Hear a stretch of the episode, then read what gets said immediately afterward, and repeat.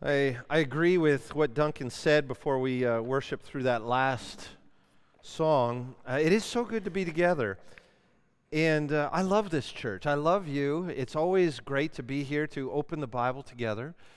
And I'm excited for the fall. I'm excited for the year ahead. I hope that you're excited as well. Do you know what would be truly exciting as a church? Maybe we can catch this vision together. We could get excited about this together. Could you imagine, just picture it for a moment, that God begins to add to our number those who are being saved? Do you remember yourself when you first became a Christian? When you first realized that your sins were forgiven, that you were completely right before God, that you were going to live forever? You probably didn't really understand resurrection or all the pieces that go into that.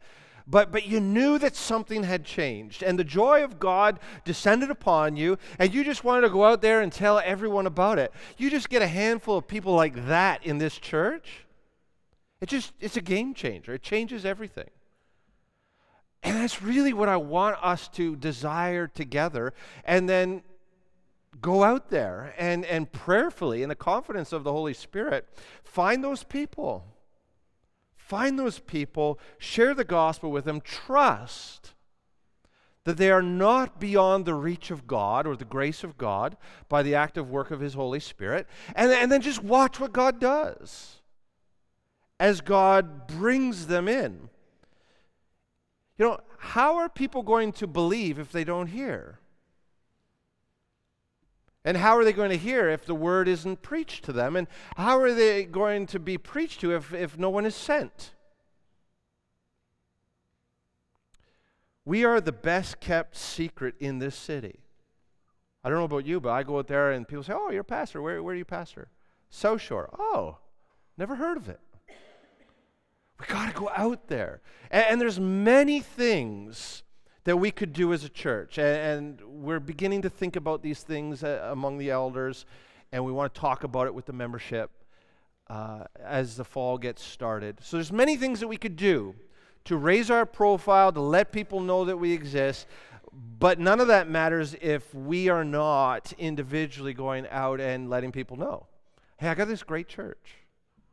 I got this great church. We love the Lord. We're not perfect. We don't try to pretend to be perfect. We're real. We love each other. We actually walk alongside each other through the good times, through the bad times, through struggles, through victories. There's not judgment. There's grace, and yet we do spur one another along to love and good works." Like, oh, just go out there, let people know,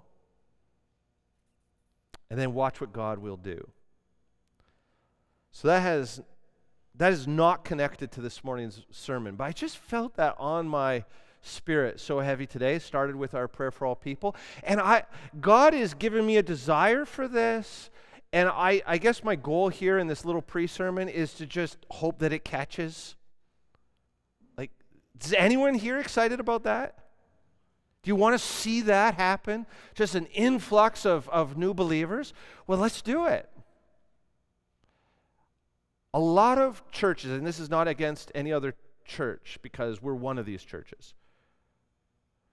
So in Canada, the number one way to grow your church is to take Christians from other churches. I don't want to do that. Although, if, you know, there's some mature believers that move up to get out of Toronto and they move into Simcoe County, let's be on the radar, right? So that we're at least one of the churches that they come to check out and see, oh, maybe this is a church where I would fit. But we don't want to trade Christians so much as we want to go and see God make Christians. Can I hear an amen? Amen? Amen? Okay, so my time hasn't started. Thank you, Peter.